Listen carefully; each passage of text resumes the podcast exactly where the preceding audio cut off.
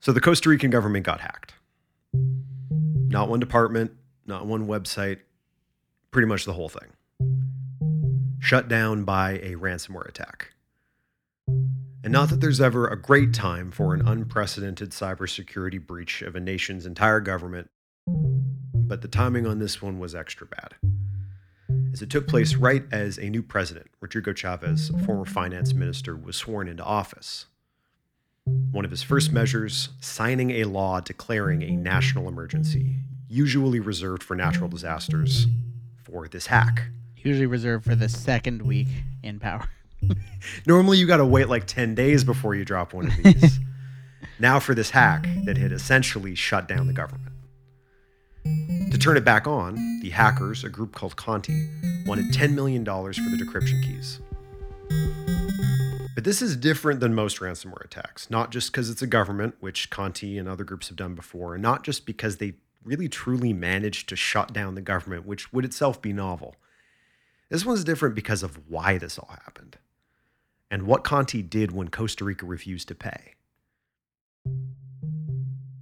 Which is to suggest that if Costa Rica's government wouldn't pay the fee to decrypt these files and turn back on the government, well, the Costa Rican people should just overthrow them. Staging a coup as a ransomware negotiation strategy, that is new and attention grabbing. And slowly, it started to become clear that the attention grabbing is maybe the point. More than the money, more than staging a ransomware revolution, it's starting to look like maybe this is specifically about the attention, about distracting the world while Conti transformed into something new. So we called up Leon Weinstock, the director of the Costa Rica office of the law firm BLP and a specialist in data and privacy protection law, to talk about the legal and political fallout of all this, and importantly, why you would hack a country. Here on Hacked.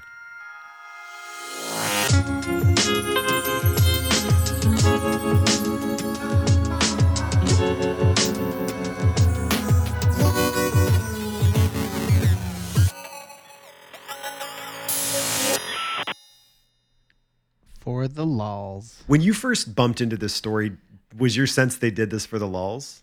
Yeah, it was like the the first thing because it was like they were demanding um like X million dollars. They had taken over like a bunch of like serious government services, and then and then like this was right when it was happening, like day 0 Mhm. and and then they were just like, yeah, you know what? Maybe we want the government out of power.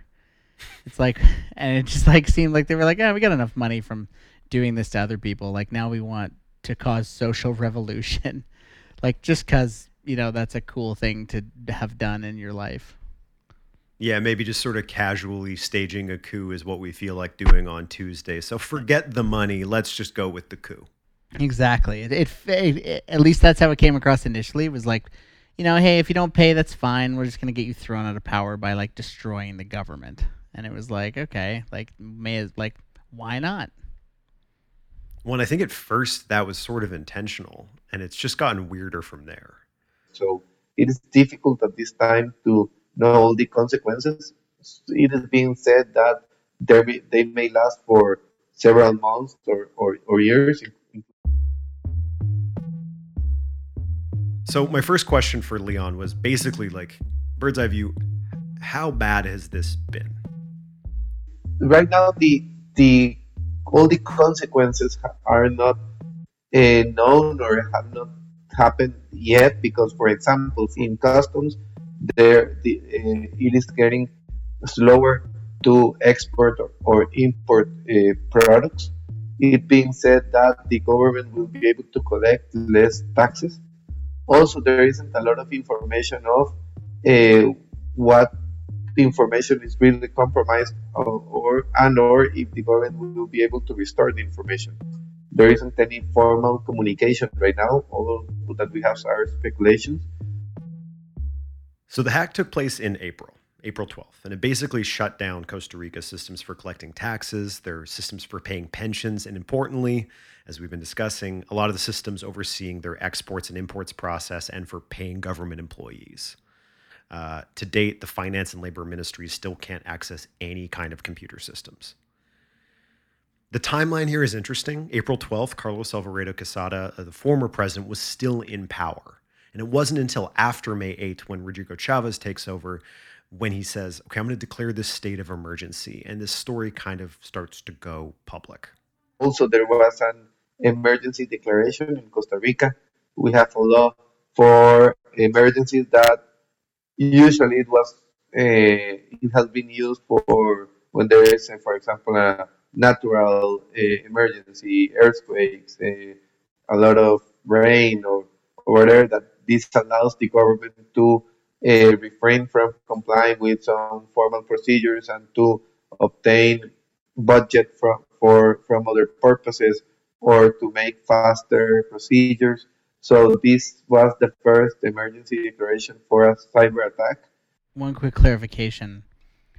So the attack had begun under the old president, and it was kind of like, "Here's the keys to the car. Sorry about its condition," and like exit stage left. Like that's kind of what happened. Like, oh, by the way, the government's under a crazy information security attack. It looks like and that. Yeah. uh, have Yeah. have fun. Enjoy. Wow. So the Costa Rica hack is a double extortion hack, which we've talked about before, where they want payment not just to decrypt the encrypted systems, but then a second payment uh, to not leak the data publicly. What what it is true that we can say right now is that they have more than one month without the information and they have not been able to restore the, the information nor the systems. It's interesting since Costa Rica happened in April and this story went public, uh, Conti, the gang, has actually gone on to hack another country, Peru. But that hack is useful in that it reveals what's novel about this one. In Peru and most other like nation state hacks, uh, the gang hasn't been able to block access to those core essential systems for any super long period of time. They haven't been double extortion schemes. They're mostly just pay us or we'll leak this information. Costa Rica is pretty unique Sure. because they've truly shut down access to government systems for well over a month now. However, the difference or the main difference, for example, between Costa Rica and Peru is that, for example, in, the, in Peru, they were not able to uh, block the systems. As far as I know, they were only able to uh, to to, to obtain information, and they were requesting a payment to refrain from discovering the information. But the, they have been they have not blocked the systems. So this is like the main consequence in Costa Rica. So Peru kept Peru kept operating kind of as is. Like they're they restored from backup and kept moving ahead, dealing with like the crisis on the side of their desk. Is that kind of the the vibe? Yeah, the damage in Peru, I haven't read as much about that one, but what I've read is that it's not nearly as bad as what's happening in Costa Rica. The the thing that's unique about Costa Rica in a lot of ways is just how rough this is turning out to be. Mm-hmm. So April 12th, Costa Rica gets hacked. May 8th, the new president takes over and says, Hey, this situation's pretty bad. We're going to need some kind of legal authority to do something here. I'm declaring this national emergency. So I asked Leon, Why would you do that? And as he explained it, it kind of comes down to the laws surrounding negotiating with a ransomware hacker as a government. If your stuff gets hacked, you can choose to pay or to not pay. If you're the CEO of a big corporation, you can choose whether or not to write that check. Whether you should, interesting question, but the choice is still yours. But if you're a person working in the government, it's legally very difficult to pay that ransom even if you wanted to. You can't really spend that much money with, without a corresponding line item in a budget. And when that line item is for ransom for decryption keys we have zero guarantee we'll actually ever get, it gets even more complicated. Leon, again a lawyer, explained to me that there haven't really been any negotiations with Conti because negotiating with Conti would be an actual crime. And to be honest, as far as I know, I don't know if there were some um backdoor negotiation, but negotiations. But as far as I know and I have heard, there have not been any negotiation with uh, with Conti because also the uh, for the government to proceed with a payment, it's almost impossible because the laws here require a budget and you have to proceed with a formal payment. It's not like you can proceed with a payment to a gang like this or a criminal organization. So negotiations have not even started as far as I, I have been publicly known. Let's assume that you find the budget. You, you will be receiving an invoice. You will sign an agreement. You will uh, how you how you are sure that you are going to receive the uh, keys uh, from the payment and all those aspects that usually are being discussed when you are negotiation negotiating with a, a cyber criminal in a cyber attack. All those aspects, when you are a public government, eh, are much more difficult to, to solve because at the end, if it is a private company, the CEO may say, okay, thank you for the information, I assume the risks. But for the president to say that, that may be considered a crime for the president to authorize this payment. So any president will sign any payment that may get him into jail. So since April, the state is somewhere between refusing and incapable of negotiating with Conti, which is when Conti decides, okay, we're going to ratchet up the pressure in this very public, very attention grabbing way. First, they start dropping leaks, this big 672 gigabyte file on the dark web but importantly, and this is kind of when we found this story, they make these first posts. These posts starting to threaten to delete the decryption keys, paired with this very unique threat.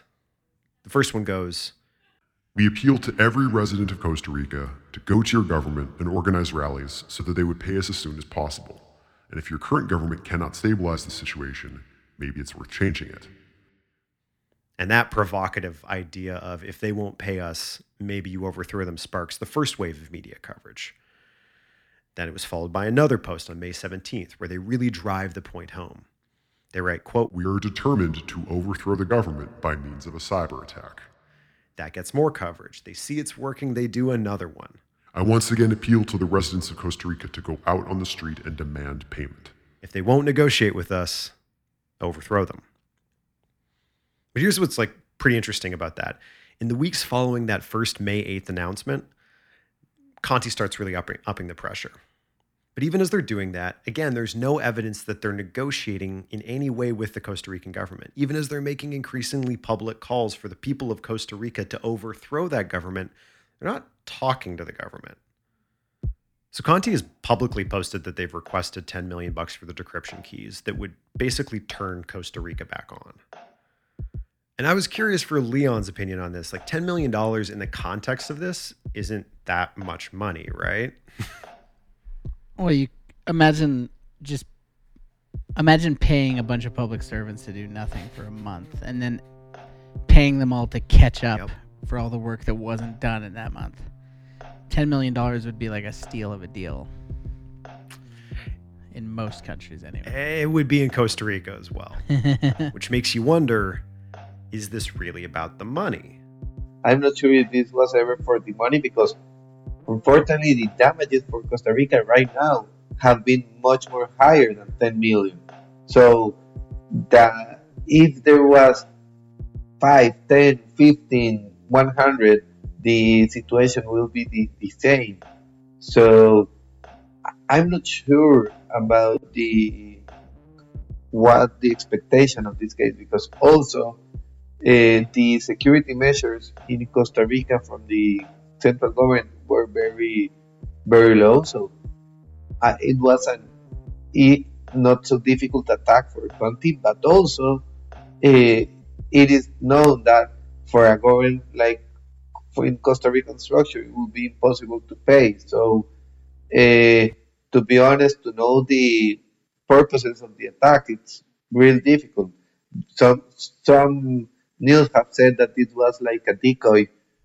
So this is like a this is like a like a sandbox almost. Like they're just trying to bait them into paying the 10 million so that they're in violation of some law and gets them thrown out of power and put in jail or oh, something. interesting. Some long like con. A long, long con. con. It's a long con. It's not that long con, but that's an interesting long con. that brings us pretty well back to Conti. we're not going to do a deep dive into who Conti is. That would be its own whole thing. But what you need to know is that Conti is something between a strain of ransomware and a ransomware gang that uses this specific software product they've developed. They are a very big fish in the world of private Russian cybercrime gangs. There was some early speculation when this all started that because Costa Rica had aligned itself with Ukraine, that in the context of that war, maybe this was a political gesture. Any friend of our enemies is our enemy type thing. Mm-hmm. But it looks like that's probably not it. In 2021, uh, Conti extorted 100 million bucks from the victims, making them one of the bigger ransomware gangs in the world. But it's when they really publicly backed the Russian invasion of Ukraine that things started to actually kind of get messier for Conti. At the start of this year, Conti published a post on their website supporting the Russian invasion. Anyone who opposes it opposes Conti. We are on the side of this war. Which, in retrospect, is kind of a pretty big mistake for Conti and would go on to have really huge implications for Costa Rica. Because a month later, in response to this support of the war on February 28th, someone hacked Conti. A revenge hacking. Hmm. An anonymous Twitter account called Conti Leaks released more than 60,000 chat messages between different members of the gang. They released their source code for the Conti ransomware, internal documents, their org chart. All of this gets published publicly. It was one of the largest leaks of a cybercrime gang ever. Accompanying this big leak, three words glory to Ukraine. And suddenly, the world has a really, really good look at how Conti was organizing itself, how it worked, and its political and economic goals suddenly this group that was really good at hanging out in the shadows had a huge spotlight shining on top of it. And for the first time, we got a great look at how one of these huge gangs really operate. Uh, Conti has an HR department. It has administrators, it has coders and researchers, it has best practices and policies for how hackers should access their source code. It has basically a CEO, this guy codenamed Stern. The exact number of membership ebbs and flows over time, but it's about 100 people and they earned about 180 million Wow. in revenue last year. Like a proper organized crime syndicate. With this very popular product, this ransomware strain that bears their name. But it starts to become clear over the last few weeks that announcing their support for the Russian invasion of Ukraine was kind of a miscalculation. First, it led to them getting hacked, leaked, and exposed. Then the US placed a $15 million bounty on the kind of top brass of Conti, folks like Stern. And that's all happening right as Russia's seemingly endless support for these groups was starting to get kind of iffy. We talked about this in the REvil episode. Russia used to turn a blind eye to the private hacking gangs inside of Russia as long as those gangs didn't target Russians. But following the start of that war, that sort of implicit immunity hasn't quite been so steadfast. Russia's proven willing to arrest Russian cybercriminals if they get too much attention on them which Conti had. And suddenly, this big apex predator was starting to look like prey. Their brand had become toxic. So, what they're most vulnerable, this infamous international hacking gang goes off and pulls off this unprecedented shutdown of a foreign country, Costa Rica. And they're making just a ton of noise about it, pushing for these negotiations that they know won't happen, earning a ton of press by calling for people to topple the state if the state doesn't pay, which it can't. Which Leon again pointed out was never going to work. I- do not think that there was a, a political dimension on this because uh, we are proud, and it's true that the Costa Rican democratic system is very strong. To take down a government in Costa Rica has not happened in 80 years, more or less, or more. Uh, we thankfully have a very a very strong democratic system. So I think that that was a pressure strategy. Conti has essentially engineered a press spectacle with this ransomware attack more than an opportunity to make profit, right as they're at their most vulnerable. Which raises the question of why. And then, 10 days ago, it's looking like we got an answer to that Do tell. right after the break.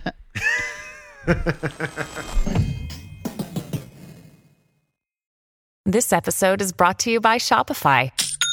Forget the frustration of picking commerce platforms when you switch your business to Shopify, the global commerce platform that supercharges your selling wherever you sell. With Shopify, you'll harness the same intuitive features, trusted apps, and powerful analytics used by the world's leading brands. Sign up today for your $1 per month trial period at shopify.com slash tech, all lowercase. That's shopify.com slash tech. All you want is to meet your security and compliance requirements. But your business technology keeps changing. Cyber threats emerge every day. More regulations apply to you now than ever before, and your IT resources remain limited. The Center for Internet Security can help. At CIS, we work to create a safer world for people, businesses, and governments through collaboration and innovation. Using a community driven consensus process, we work with IT professionals and volunteers around the world to develop and maintain security best practices. These resources save you time, money, and effort wherever you are on your cybersecurity journey. We also work with U.S. state, local, tribal, and territorial government organizations to share information with one another so they're stronger together.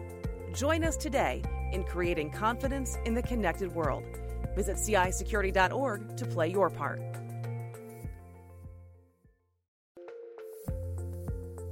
All you want is to meet your security and compliance requirements. But your business technology keeps changing. Cyber threats emerge every day. More regulations apply to you now than ever before, and your IT resources remain limited. The Center for Internet Security can help. At CIS, we work to create a safer world for people, businesses, and governments through collaboration and innovation. Using a community driven consensus process, we work with IT professionals and volunteers around the world to develop and maintain security best practices. These resources save you time, money, and effort wherever you are on your cybersecurity journey. We also work with U.S. state, local, tribal, and territorial government organizations to share information with one another so they're stronger together. Join us today in creating confidence in the connected world. Visit CISecurity.org to play your part.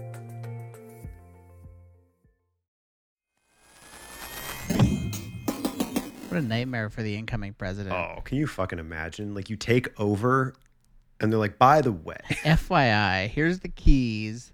Also, the car is infested with malware. See you. on fire. Enjoy your new your Toyota. It's full of bees. It's just hornets and bees all the way down.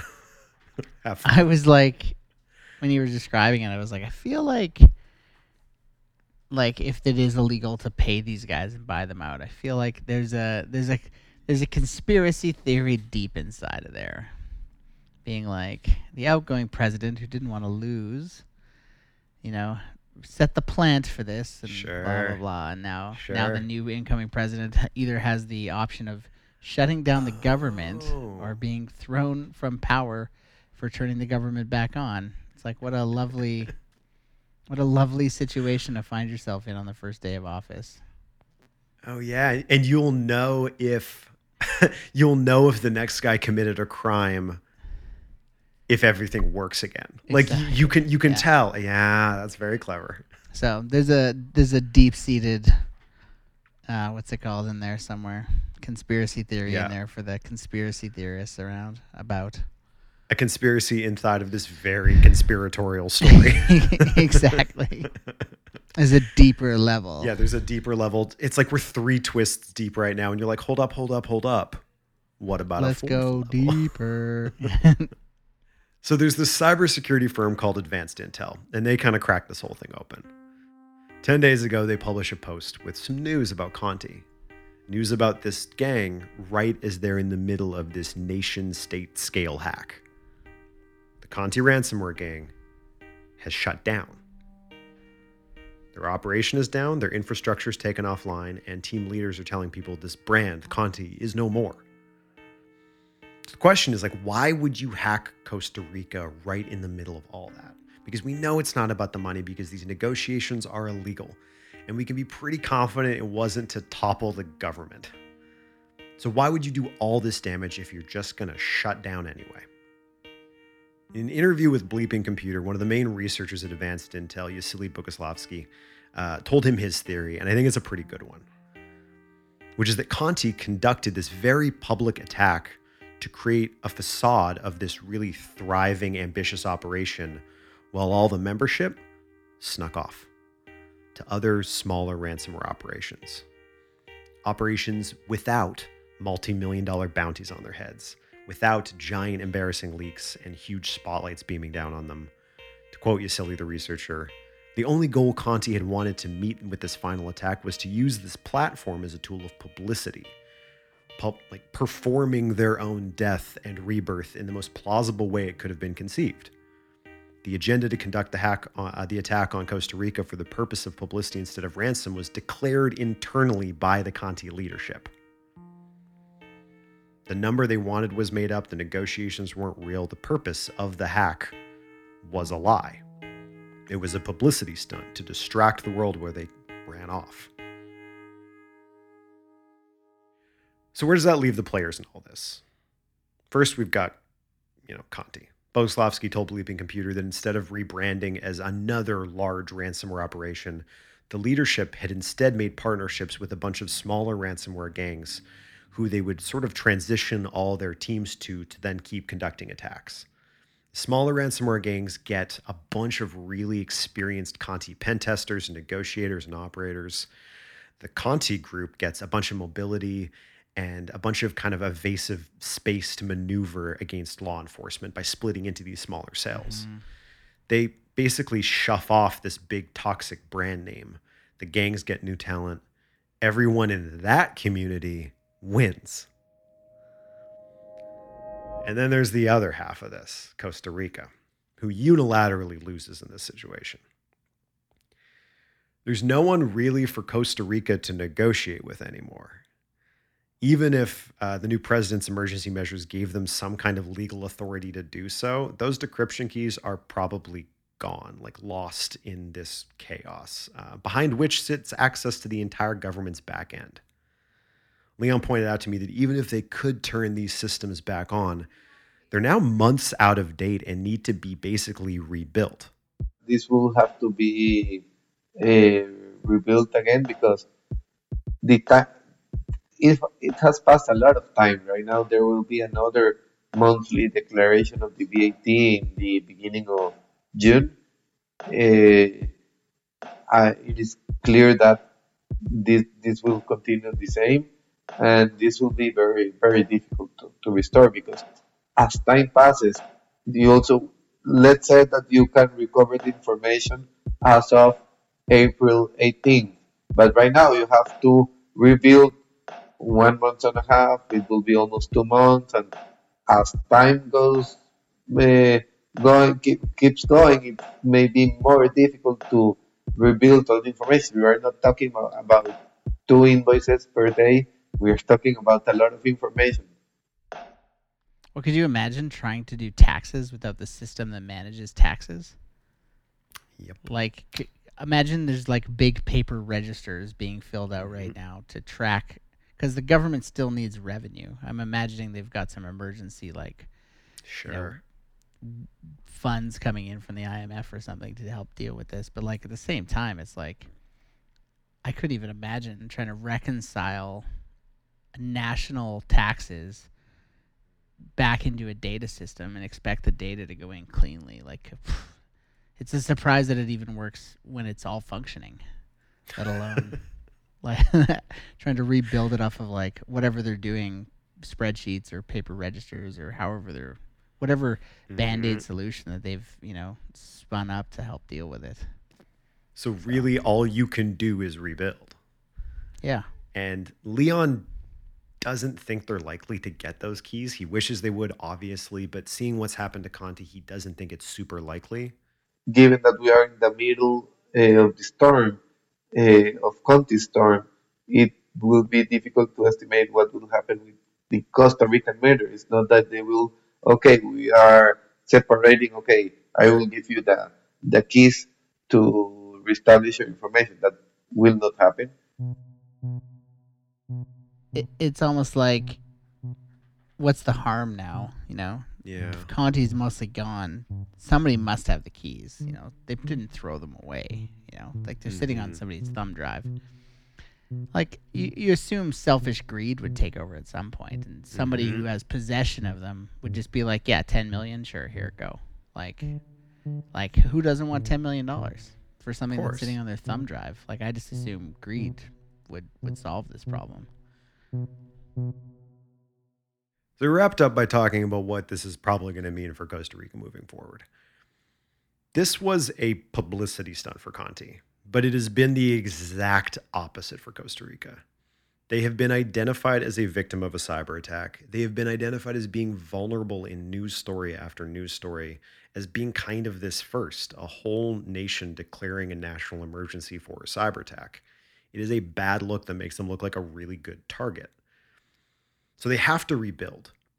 But now they have to rebuild way stronger than they were before because now they have a reputation as being vulnerable. So if they don't, this is probably going to happen again.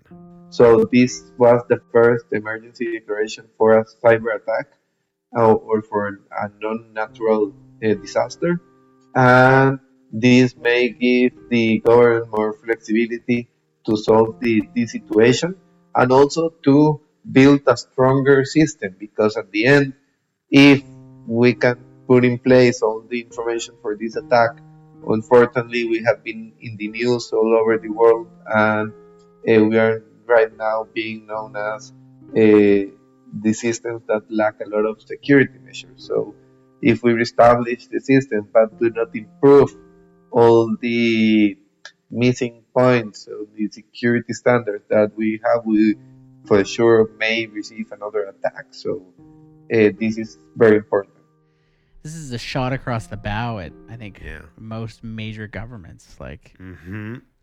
the data is inherently vulnerable.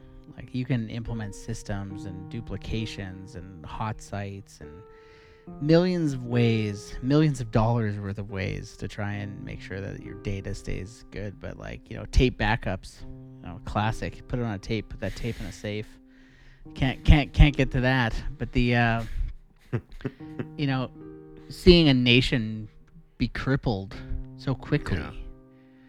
by by by pretty like I don't want to say it's basic malware, but you know malware that harasses my auntie.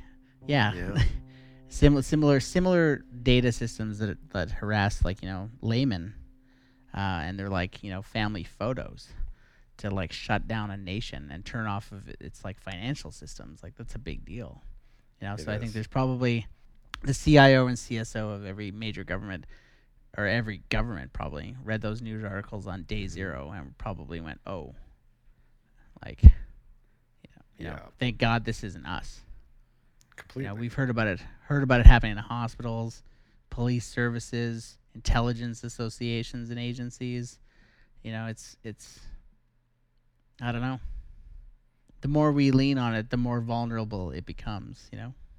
Leon's hopeful that they're going to be able to rebuild. He's hopeful that this kind of an extreme situation is an opportunity to get their, you know, cybersecurity house in order to, you know, sort of transform themselves like Conti is from being a target into being like too much trouble to target. And like you said, it's probably a really good lesson for the rest of the world. If what this story tells us is that these independent groups have reached a level of like power and capability where they can kind of just shut down a whole country just for the publicity of it, just to rebrand. You gotta wonder what they're gonna do the next time one of them gets backed into a corner. Thanks for listening, everybody, and thank you in particular to Leon for chatting with me for this episode.